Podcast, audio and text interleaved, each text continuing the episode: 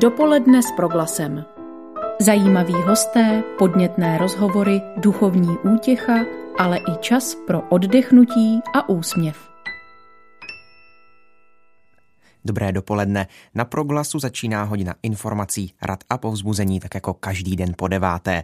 Dnes se vydáme na ulici. Bude nás totiž zajímat, jak se v této době daří bezdomovcům, jak lidem závislým na drogách a také těm, kteří ze dne na den ocitají ve finanční nouzi. V závěru pořadu se zeptáme, jak dny pandemie prožívá primář Hradišťanu Jiří Pavlica. Klidný poslech přeje Ondřej Havlíček. Dopoledne s proglasem. Současný stav, kterým nejen naše země prochází, se projevuje také mezi lidmi s různými závislostmi.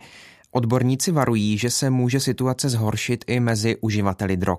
Proč a jak případně situaci zabránit? I o tom budeme nyní mluvit s Josefem Šedivým ze, z organizace Sananim, která poskytuje pomoc lidem ohroženým závislostmi a také jejich blízkým. Pane Šedivý, dobré dopoledne. Dobré dopoledne. Tak jak se vlivem omezení a uzavření hranic proměnila situace mezi drogově závislými u nás? No, proměnila se tak, že se vlastně, já jsem teďka někde četl takový hezký názor, že se to celé vrátilo o nějakých 40 let zpátky.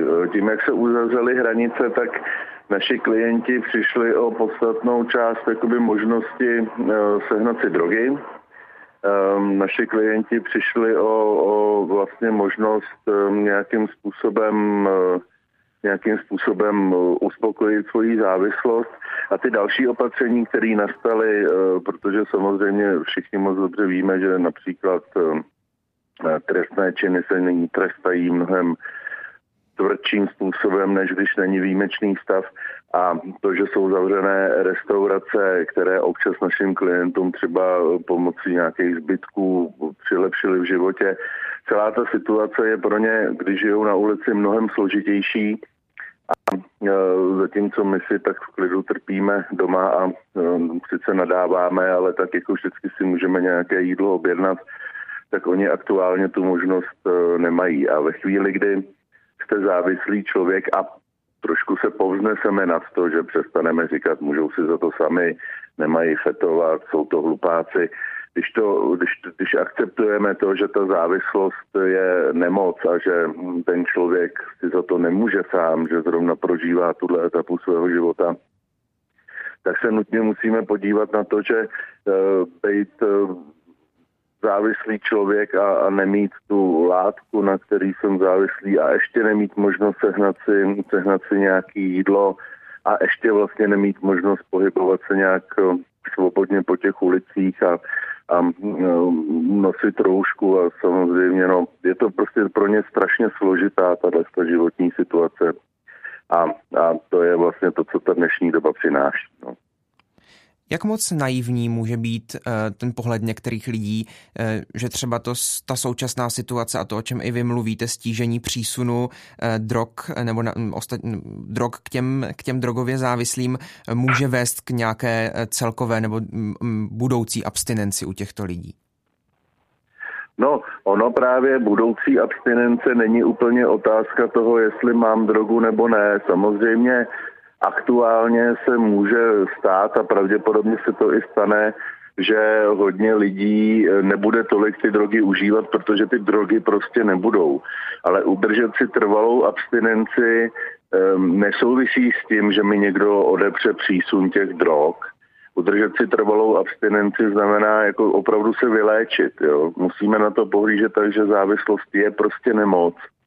A ve chvíli, kdy jenom nemám ten nástroj, který používám na to, abych tu svoji nemoc eh, tak nějak jako uspokojil, abych jí dal to, co ona chce, no tak sice můžu chvíli abstinovat, ale to není abstinence, která by vedla k nějakému jako vyléčení, protože, a to už jako samozřejmě se dá najít ve spoustě zkušeností a výzkumů, um, jenom abstinence samotná vede k tomu vyléčení opravdu málo kdy. Každý, kdo je závislý, tak potřebuje někdy větší a někdy menší uh, nějakou podporu uh, k tomu, aby z té úzdravy došlo.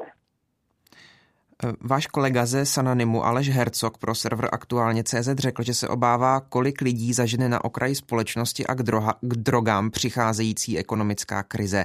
Tak sdílíte stejné obavy, že se významně rozrostou počty drogově závislých v České republice? Tak eh, on vychází ze zkušeností vlastně z eh, krize popovodní, kdy také dostal, kdy, kdy také jakoby trošku, eh, zvlášť v Praze, došlo k takovému jakoby ekonomickému propadu.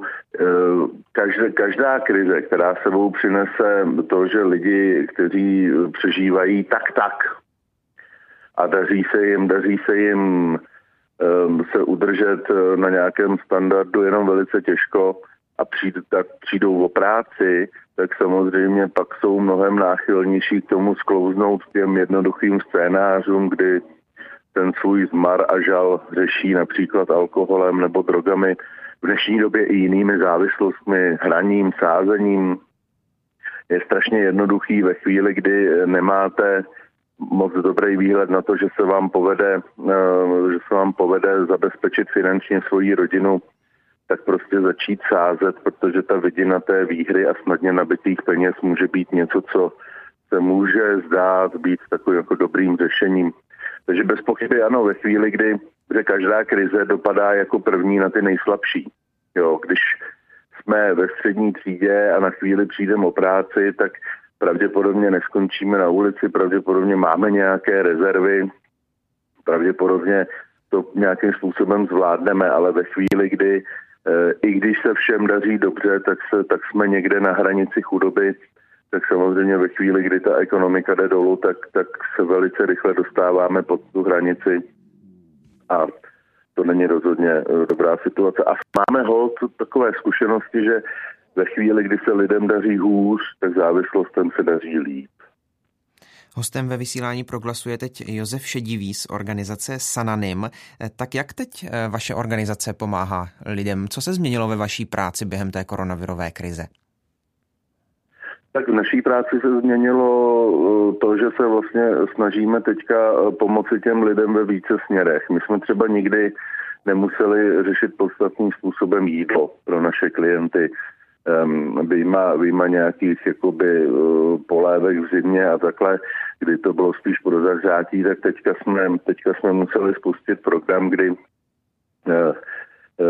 vlastně připravujeme, připravujeme třikrát týdně obložené chleby, které balíme a, které ty klienti si můžou sebou odnášet domů. Konec konců je to činnost, na kterou na našich stránkách můžou lidé přispívat. Um, je, to také, je to také v tom, že samozřejmě máme omezený provoz některých zařízení, takže museli jsme začít trošku improvizovat. Um, klienti nemohou chodit dovnitř, takže poskytujeme, poskytujeme ten náš servis uh, uh, jakoby na půl na ulici. Uh, terénní programy hodně využívají náš sanit, sanitní vůz, který je zaparkovaný a ty klienti k němu mohou přicházet a a e, dostávají ty služby, na které jsou zvyklí. Um, ale jako hodně se to proměnilo. Jo. Ty třeba klienti, kteří se rozhodnou aktuálně, že by chtěli nastoupit do léčby, tak nemají moc možností, protože všechna ta opatření například způsobila, že hodně e, detoxifikačních zařízení zavřelo svoje dveře. Um, hodně psychiatrických léčeben prostě nepřijímá, takže Eh, my jsme se pokusili vyvinout takový systém, kdy jsme s nimi v kontaktu alespoň elektronicky a, a snažíme se tu jejich motivaci uh, držet dál. Um, ta doba přinesla prostě spoustu nových výzev a, a, a spoustu těžkostí v naší práci, ale myslím, že zatím se nám daří se s tím docela dobře popasovat. Podle informací na vašich webových stránkách eh, má Sananim asi 150 zaměstnanců, kteří pečují o eh, asi 2,5 tisíce klientů. A pro ty všechny jste dostali přiděleno 100 eh, jednorázových roušek a 20 respirátorů. Tak jak se od té doby ta situace změnila? Už je to lepší nebo stále postrádáte ty ochranné pomůcky? Ne, teď, teď, už je to, teď už je to lepší. Ona byla ze začátku byla samozřejmě velká nouze ale um, já musím říct, že máme třeba uh, kolegyni uh, Luci, která, která dokázala během krátké doby sama ušít asi 1500 roušek pro naše klienty. Um, což teda je výkon pomalu na, na státní vyznamenání. Uh, teď se ta situace zlepšila, my pořád jakoby pro naše klienty vyrábíme jednorázové, nebo ne jednorázové, ale látkové roušky, které ty klienti si mohou brát a pro zaměstnance teďka máme um, normálně standardní eh, jednorázové ústenky. Eh, není to tak, že bychom byli chráněni proti tomu viru, tak jako to, to myslím, že nejsou ani lékaři v dnešní době, jako ty trojkový respirátory nemá nikdo, ale v rámci, v rámci toho, jak, jak jsme standardně zajištěni, tak už je to samozřejmě mnohem lepší. No. Máte informace o tom, jak, eh, jak velký počet třeba mezi uh, uživateli drog je počet lidí s koronavirovou nákazou? Je to významnější, významnější procento než v běžné populaci, nebo to nehraje roli? Tento týden se spustil takový program, kde se to vlastně testuje. Takže výsledky, výsledky ještě nemáme. Eh, vypadá to podle těch eh, poznatků zatím, eh, že to není nějak závažný problém v té drogové populaci. Ale říkám, to je jenom opravdu první odhad na základě nějakých tři, třech dnů testování. Navíc se trošku samozřejmě ze začátku potýkáme s nějakou trošku nedůvěrou k těm testům a, a zkoumáme, jestli vůbec ty testy fungují a takhle, ale Zatím to vypadá, že to vlastně ani podle příznaků by se nedalo říct, že je to nějaký velký problém v té drogové populaci. Říká Josef. Já si myslím, že mhm. život, když to vemu tak jako trošku laicky, jo, že život na ulici ten organismus připraví na horší věci, než je koronavirus. Teda, no.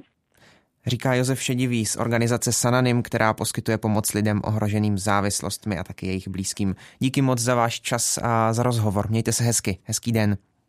No mějte se taky moc hezky a přeji všem krásný den. Naschledanou. Dopoledne s proglasem.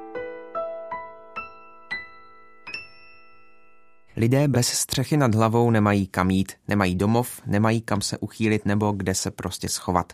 O svůj zdravotní stav nedokáží v těchto podmínkách pečovat. Tím větší je riziko šíření nákazy uvnitř komunity. Pomocnou ruku jim v nelehké situaci nabízí řada neziskových a humanitárních organizací. O pomoci lidem bez přístřeší v době epidemie COVID-19 teď budeme mluvit s Alešem Strnadem, vedoucím terénního programu Organizace Naděje. Vítejte na Proglasu, dobré dopoledne. Dobré dopoledne, dobrý den. Pane Strnade, v současné době je zákaz vstupu do pobytových zařízení, zavřené jsou také noclehárny. Vzrůstá tak důležitost terénní práce, při které se cíleně zaměřujete na vyhledávání osob bez přístřeší v jejich přirozeném prostředí, takže asi v lesích, v skvotech, přístřežcích. Snažíte se tyto lidi motivovat k setrvání v těch místech, která jsou bezpečnější než pobyt v místech s vyšší koncentrací osob? No, já bych řekl, že eh, co jste, co jste sdělal, tak eh, je pravda jako částečně. Eh, některé typy nocleháren se překlopily do 24-hodinového provozu, takže ty ubytovaní klienti tam víceméně můžou zůstávat jako celý den.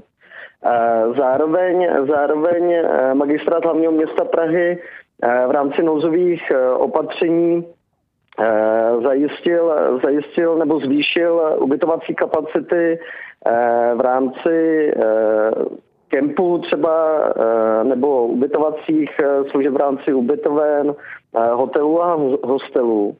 Takže já mám za to, že část lidí bez domova, který, která se trvávala ve veřejném prostoru, tak využila tady tu nabídku těch ubytovacích zařízení Eh, kdy se nám vlastně zvýšil počet těch lůžek, eh, myslím si, že eh, určitě tak více než o 400. Ubytovací kapacity se v tomto období navýšila ta možnost pro lidi bez domova, za což bych chtěl samozřejmě magistrátu hlavního města Prahy i ostatním zainteresovaným subjektům moc poděkovat.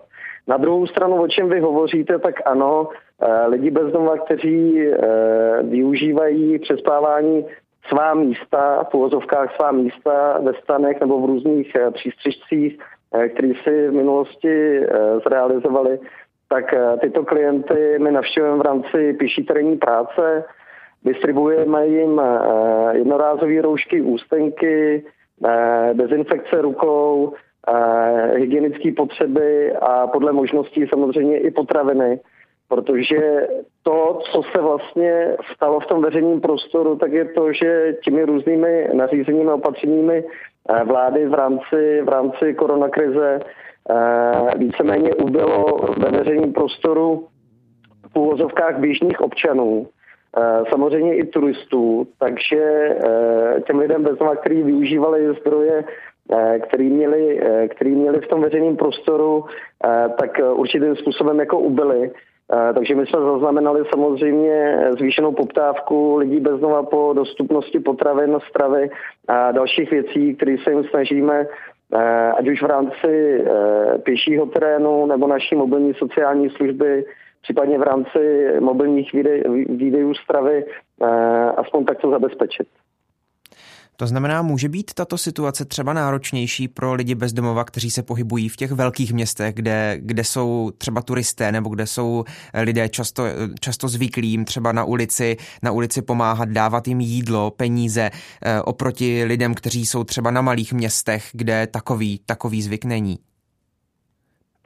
Já úplně nemůžu srovnat, protože já nemám zkušenost, eh, abych byl upřímný s výkonem terénní práce na malé obci ale můžu hovořit za Prahu, že samozřejmě se určitá skupina lidí bezdomova eh, dostala pod eh, určitý tlak a nesnáze. Na jedné straně jsme se snažili těm lidem eh, zajistit ty ubytovací zařízení, o kterých já jsem hovořil.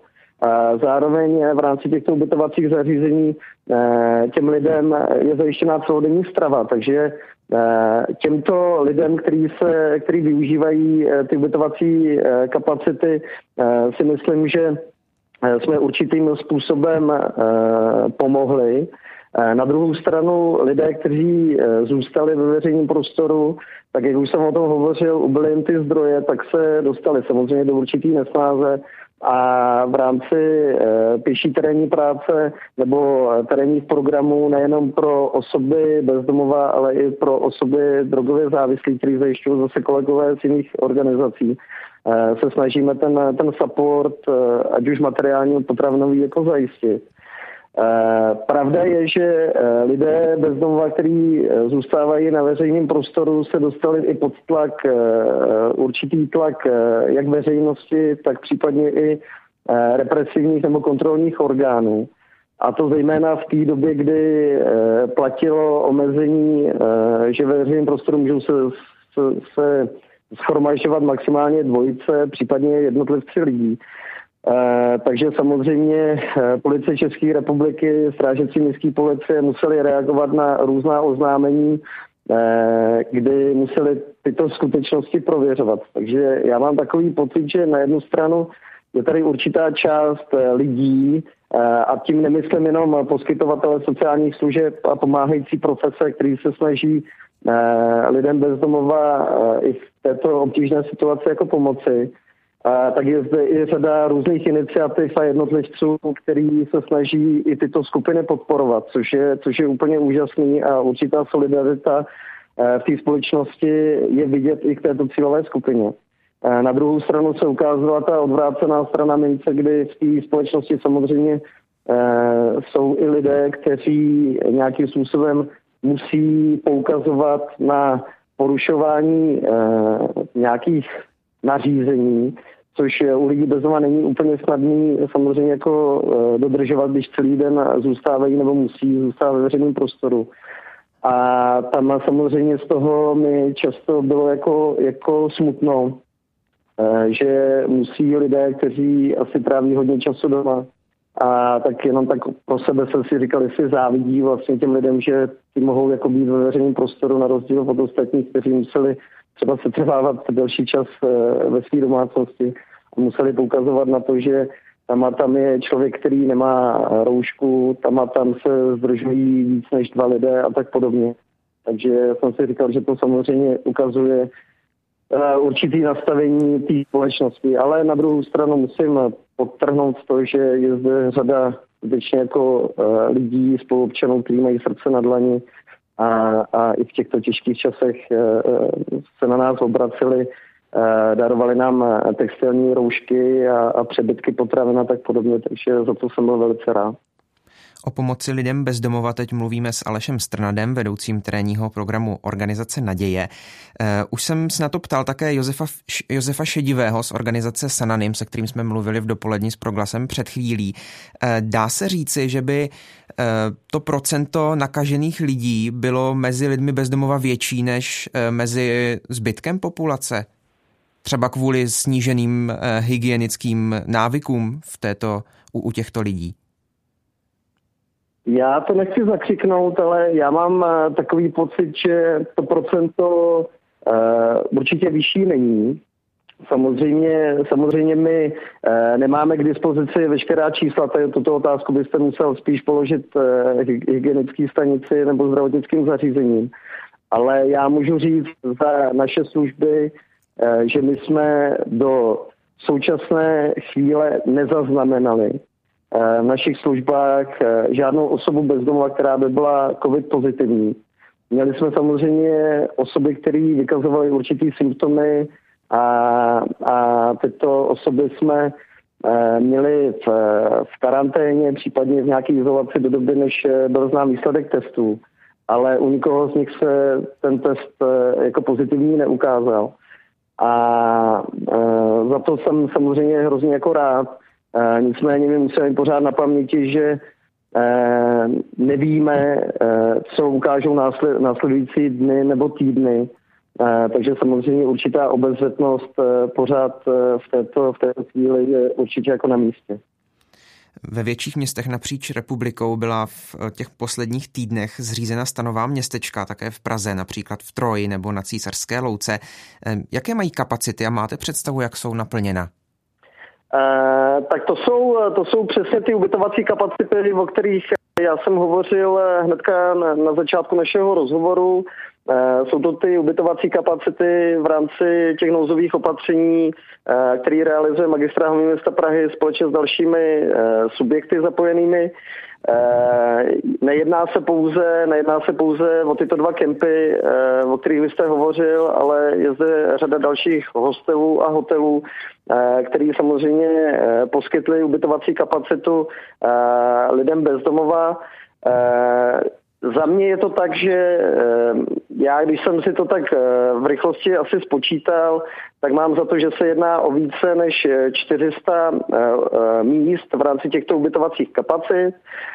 Jenom bych chtěl poupravit, že ten, to stanové městečko v Troji bylo k úterý, mám za to, že je úterý eh, zrušeno a klienti z tohoto kempu byli přeubytovány do kamenného zařízení, respektive do, eh, do dalšího hostelu eh, s tím, že kem na císařské louce prozatím stále v provozu je. Eh, tuto situaci budeme řešit eh, v průběhu následujících dnů, protože i v tomto kempu my předpokládáme ukončení eh, provozu v průběhu května a samozřejmě následně budeme, budeme řešit možnosti zajištění celodenního ubytování těmto, těmto lidem v jiných ubytovacích kapacitách.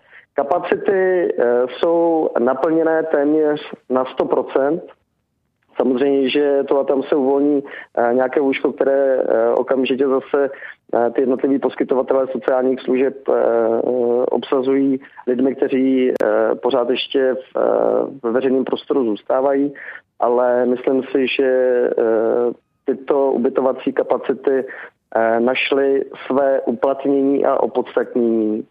A já zároveň vnímám tuto možnost, lidem, kterým se z ulice nabídla eh, možnost celodenního ubytování eh, na určitý odraz v řešení jejich situace, takže mám za to, že se dá i tato koronakrize vlastně překlopit do pozitivního hlediska, co se týká lidí bezdomova a to těch, kteří v tuto chvíli využívají to celodenní ubytování, aby jsme v rámci těchto ubytovacích kapacit Eh, s těmi klienty konzultovali další možnosti řešení jejich situace a v případě, v případě eh, jejich eh, nastavení a spolupráce je postupně navázat buď to do registrovaných sociálních služeb, případně v budoucnu do ubytování v rámci komerčních ubytoven, případně nájemních bytů, které na základě toho, jak, jaké, jaké budou možnosti.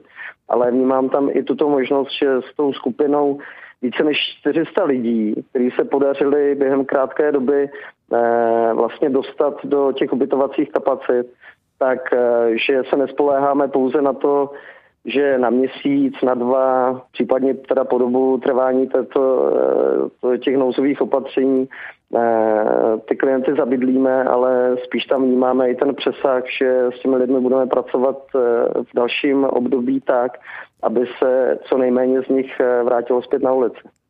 Tak s pozitivním výhledem do budoucna teď končí Aleš Strnad, vedoucí trénního programu organizace Naděje. Díky moc za váš čas pro Radio Proglas a hezký den. Vám také děkuji, nashledanou.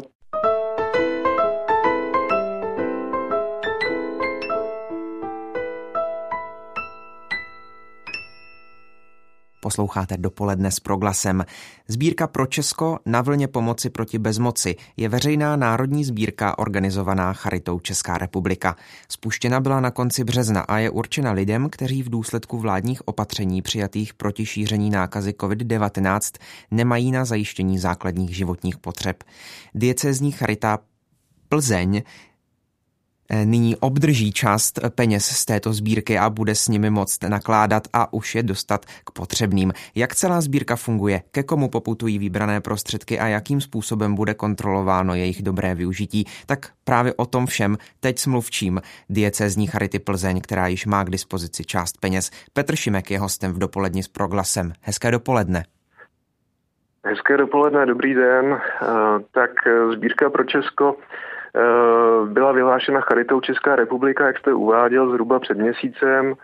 Eh, setkala se se značným zájmem veřejnosti a eh, v tuhle chvíli celkově bylo vybráno zhruba 4 miliony korun. Ta, tahle ta částka je potom dělená do jednotlivých diecézí a my už jsme skutečně obdrželi určitý podíl a Eh, teď v podstatě je na nás nebo i na sdělovacích prostředcích, eh, aby jsme tu informaci dostali k veřejnosti, aby se eh, dostala k těm lidem, kteří skutečně se ocitli v, zásadní životní nouzi, v kritické situaci vlivem těch opatřeních proti šíření koronaviru. Vypadl jim příjem, neměli žádné finanční rezervy, mohl tam být třeba nějaký souběh nemoci a výpod, eh, třeba toho, že přišli o zaměstnání a podobně. Takže těmto všem lidem eh, jsou ty peníze určeny, eh, pochopitelně my ty lidi můžeme podporovat ještě i dalšími formami. Pokud se na nás obrátí, můžeme jim například poskytnout i nějaké ošacení nebo potraviny, hygienické potřeby a podobně. Pane Šimku, vy, vy, už, jste, vy už jste zmínil, eh, že sbírka má pomoci především lidem, kteří nemají finanční prostředky na zajištění základních potřeb. Já bych se k tomu rád vrátil. Neměl by je v takových chvílích podržet stát prostřednictvím svých sociálních programů? Jak to, že k tomu nedošlo a je potřeba taková sbírka? Hmm. Tak jednak ono tam může být nějaké jaksi spoždění mezi tím, kdy se ten člověk ocitne téměř na ulici uh, a tím, kdyby mu měla v podstatě přijít nějaká sociální dávka. Uh, další věc je, že lidé ze zkušenosti, jak se víme, že nemají úplně přehled o tom, jaké sociální dávky vždy mohou čerpat, tudíž i to, že třeba skontaktují charitu, jim může pomoct v tom, že jak si dosáhnou na ty systémové dávky, že jim o tom někdo řekne, že je přivede na to řešení. Jo?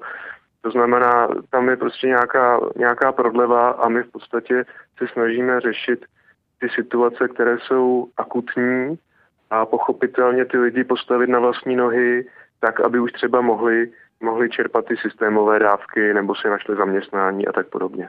Máte představu, kolik už celkově lidé do sbírky přispěli a s jakou částkou teď disponuje diecézní Charita Plzeň? Mm-hmm.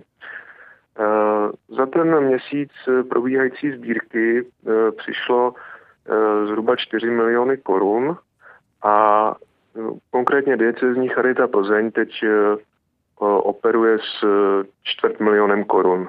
Takže tyhle ty peníze teď můžeme uvolňovat na, ty, na tu podporu lidí v té akutní nouzi. A právě každý, kdo Jinak, se... No. Mhm. Já se chci zeptat, protože každý, kdo se domnívá, že má nárok na pomoc z této sbírky, se může přihlásit a vy potom, eh, pokud mám správné informace, provedete sociální šetření, na jehož základě potom rozhodnete o přidělení té pomoci. Jak bude takové šetření vypadat? Uh, tak v podstatě je tam několik možností, jak se ten člověk může přihlásit.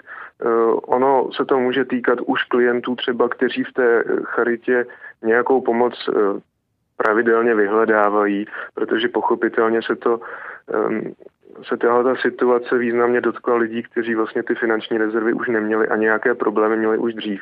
Takže ti třeba mohou oslovit přímo svého sociálního pracovníka charitního, který je seznámem, seznámen s tou jejich uh, životní situací a ten charitní uh, pracovník třeba sám i navrhne tohle řešení jo, že, že mu bude poskytnout nějaký příspěvek tady z té sbírky. Jinak to eh, sociální šetření provede prostě eh, v případě, že se ozve někdo nový, eh, nějaká kompetentní sociální služba. U nás třeba Plzně a okolí to dělá terénní krizová služba, která prostě se seznámí s tím případem, jo, opravdu probere důkladně tu anamnézu toho klienta, prostě jeho rezervy, jeho zadlužení třeba, eh, jestli má na nájem, nemá na nájem, jestli eh, je schopen si koupit potraviny, není schopen si koupit potraviny, jestli jsou v té rodině děti nebo nejsou a tak podobně. A na základě toho v podstatě vypíše to doporučení. No a máme ještě, máme teda ještě v, v, v diecezi schvalovací orgán, který se usnese tedy Eh, jestli, jestli opravdu za pomoc eh, bude v tom případě účelná a podstatněná. Který je složen hmm. pochopitelně ze zástupců sociálních služeb. My v pořadu eh, dopoledne s proglasem teď mluvíme s Petrem Šimkem, mluvčím diecézní Charity Plzeň. Na co všechno bude moci žadatel ty prostředky od vás použít a bude potom muset zpětně dokazovat, jak s penězi naložil? Rozhodně průkaznost je tam nutná.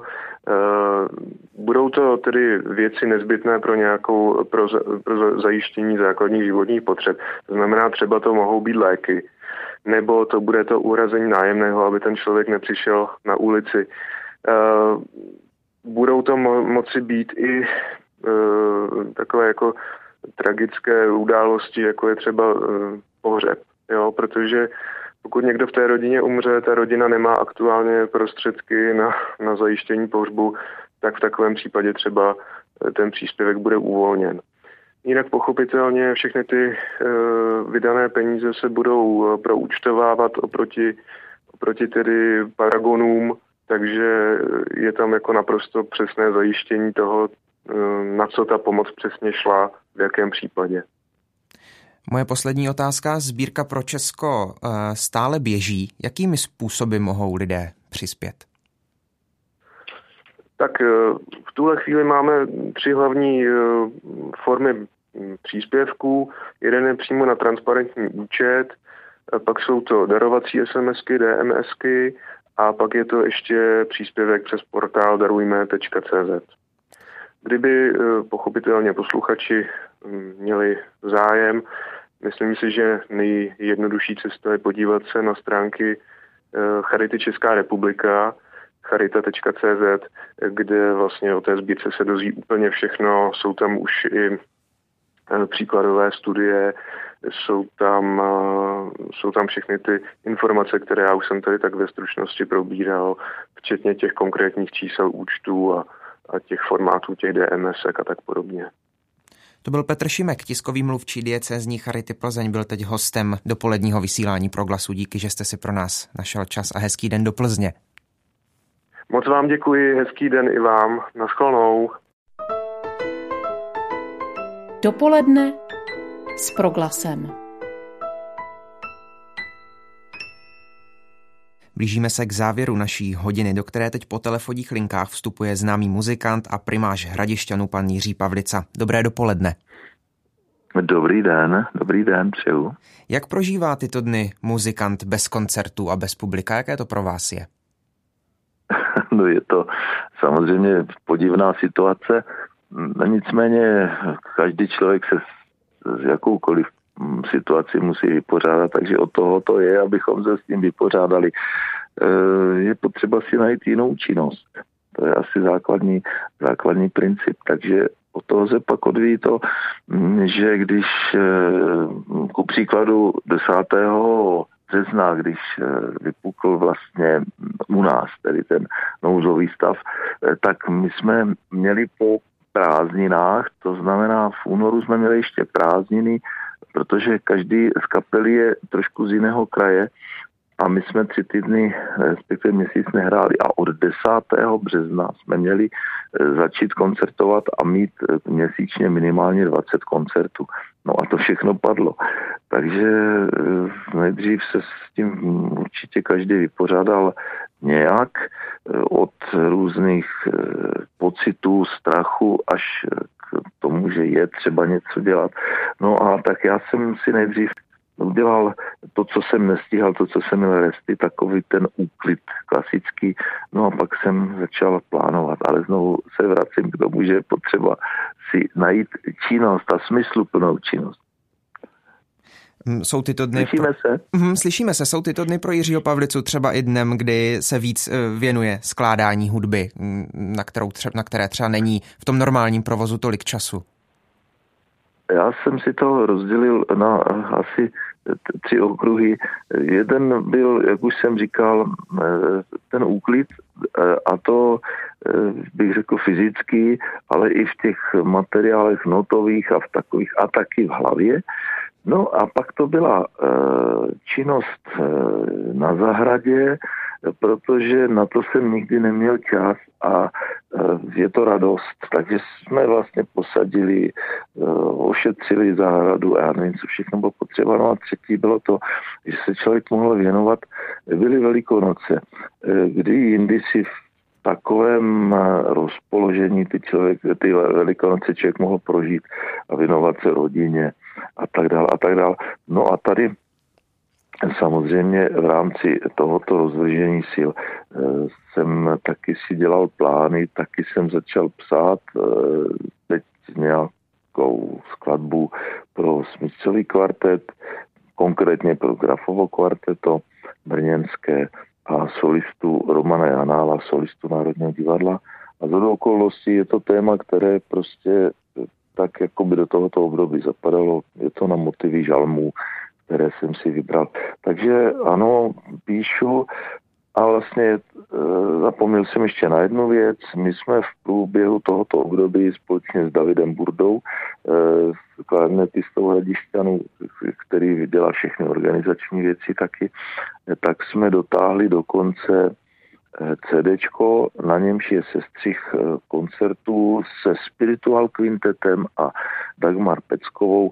No a vlastně, jakmile se začne hrát, tak my výjdeme s úplně novým eh, CDčkem, tak i to je způsob, jak využít ten čas. Ale ještě jsem zapomněl, že úplně tak bez toho koncertování, bez toho jsem nebyl, protože eh, Jednak jsme udělali koncert s panem Jiřím Pospíchalem, ředitelem základní umělecké školy v Forském hradišti a s herci Slováckého divadla Davidem Vacké a dalšími. Ten koncert byl v rouškách, po internetu a po televizi slovácké pro pracovníky, řekl bych v té první linii, pro pracovníky špitálu a v sociálních zařízeních a bylo to spojeno taky s jakýmsi, s jakousi možností příspěvku finančního, takže i nějaké penízky se vybrali. Tak to byla jedna akce a druhou, druhou akci, takovou docela zajímavou, jsem absolvoval teďka e, minulou sobotu, kdy jsem byl hostem koncertu pro jiné e, myšlenky na radiožurnálu. Byli jsme host hostem Lucie Výborné a protože zase ten počet lidí je omezený, tak jsem tam byl já, byl tam Josef Fojta a aby to bylo všechno jednodušší, tak tam byl rodinný příslušník a to byl syn Marek. Takže ve třech jsme hráli a povídali dvě hodiny na radiožurnálu a taky to mělo, myslím si, svůj smysl a svůj ohlas. Primář Hradišťanů Jiří Pavlica je teď hostem dopoledního vysílání pro glasu. Vy už jste před chvílí zmínil Spiritual Quintet v souvislosti s tím chystaným CDčkem a já samozřejmě eh, nemohu nezmínit eh, ten smutný odchod mm. Dušana Vančury v minulých dnech. Vy jste se Spirituálem Quintetem hodně koncertovali a spolupracovali. Jak na Dušana Vančuru vzpomínáte vy? No, na Dušana Vančuru samozřejmě vzpomínám velmi a často a, a intenzivně, protože my jsme vlastně v poslední době, jednak jsme napsali několik společných e, písní a my jsme teď posledních, e, já nevím, tři ty měsíc, e, posledních pár týdnů byli ve velkém kontaktu. Psali jsme si, protože jsme dělali jednak na, na dvou věcech. Na jedné písnice, která měla být pro paní Rotrovou. A já jsem s paní Rotrovou mluvil před Velikonocemi a ještě jsem mi říkal, no, tak eh, milá Maruško, my ano, pracujeme na tom a bude to, jenomže hm, jsem netušil, co se přihodí.